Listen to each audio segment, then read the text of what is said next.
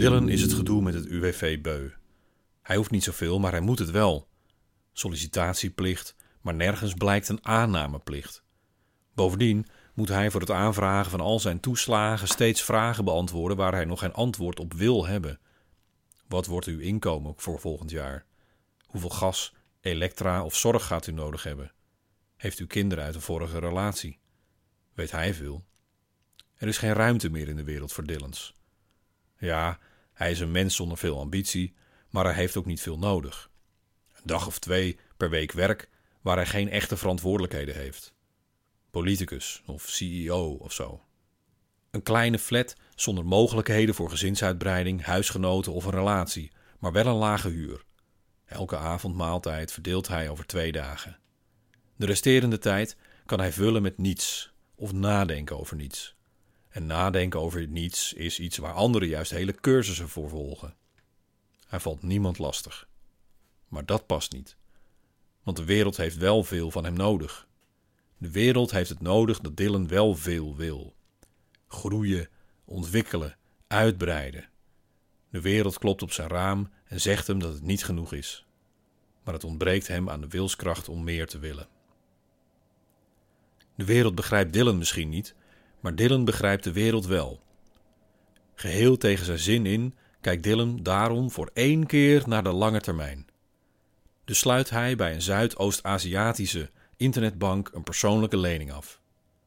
Bij een boer enkele kilometers verderop, die nu zijn tijd tussen dieren en vlaggen moet verdelen, koopt Dylan diens huidige overschot aan varkens.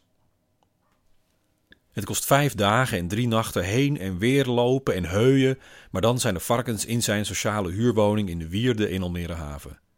Drie hoog. Vijftien stuks drijft hij zijn slaapkamertje in.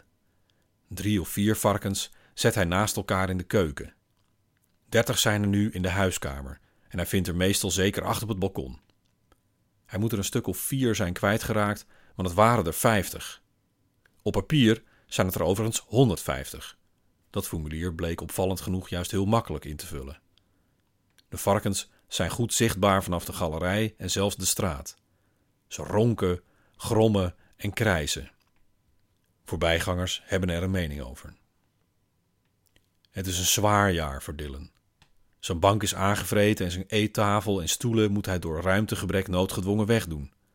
Televisie keek hij al weinig, maar ook het radiosignaal bleek niet bestand tegen 6,5 meter varkensspek rondom de stereo. Hij ziet of hoort weinig meer dan varkens.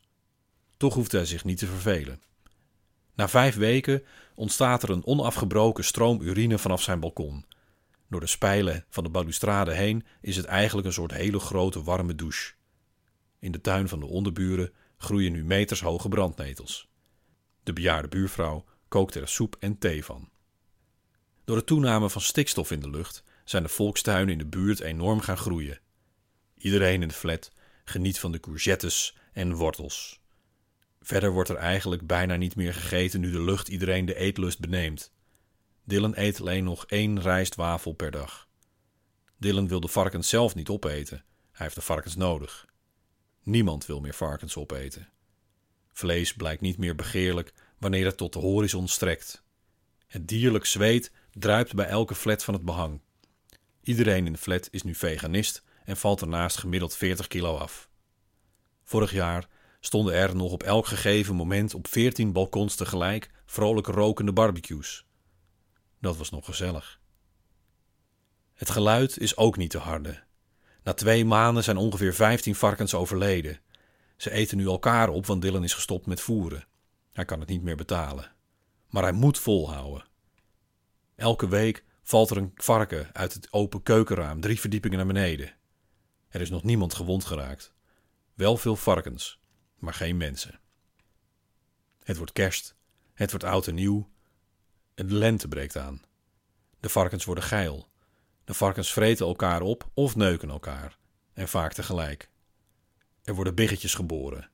Niemand slaapt nog s'nachts. Mensen raken stilaan geïrriteerd. Er breken geregeld vechtpartijen uit tussen de bewoners. Wanneer mensen langs de gebroken slaapkamerramen lopen, hapt soms een varken naar ze. Er is laatst een labrador gebeten.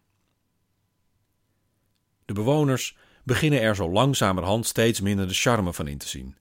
In de gemeenteraad vraagt Partij voor de Dieren aandacht voor het leed van de varkens. GroenLinks ziet dit als teken dat de sociale huurwoningen in Almere te klein zijn. Het CDA wil de kleine agrariër niet in de weg lopen. Welke expertise gaat verloren zonder Dillen? vragen die zich af. Wie kan immers zoveel dieren onderhouden op zo weinig vierkante meters? Weet wat je weggooit, dan trekt Dillen naar het buitenland, zegt ook de VVD. Daarentegen hoort een lekker stukje vlees erbij, maar niet van zo dichtbij, zegt D66. Blijf af van onze gehaktbal, vat de PVV dichtelijk samen, ongeacht op wie of wiens bal ze doelen. Zijn manier van leven moet beschermd worden. Niemand wil toegeven wie dat zei, maar ook wil niemand het ontkennen. Maar uiteindelijk zijn het de flatbewoners zelf die bij gebrek aan tractoren met twaalf scooters de pittoreske draaideur uit het Almeerse stadhuis trekken, tot schuimbekken gedreven door een veganistisch dieet van brood met doperten. Zo kan het niet langer. Dillen wordt uitgekocht door de Rijksoverheid. Er is geen beleid voor veehouderijen onder de 600 varkens. Hij krijgt 82.800 euro. Nu is Dylan rijk. De flat wordt schoongemaakt. Dylan krijgt een vervangende woning. Iedereen is blij. Nu hoeft Dylan de komende jaren niet meer te werken. Voor een volgende keer, wanneer zijn geld is opgeraakt, overweegt hij kippen of windmolens. Eigenlijk hoopt hij dat hij tegen die tijd met rust wordt gelaten. Maar soms moet je ook niet te veel willen.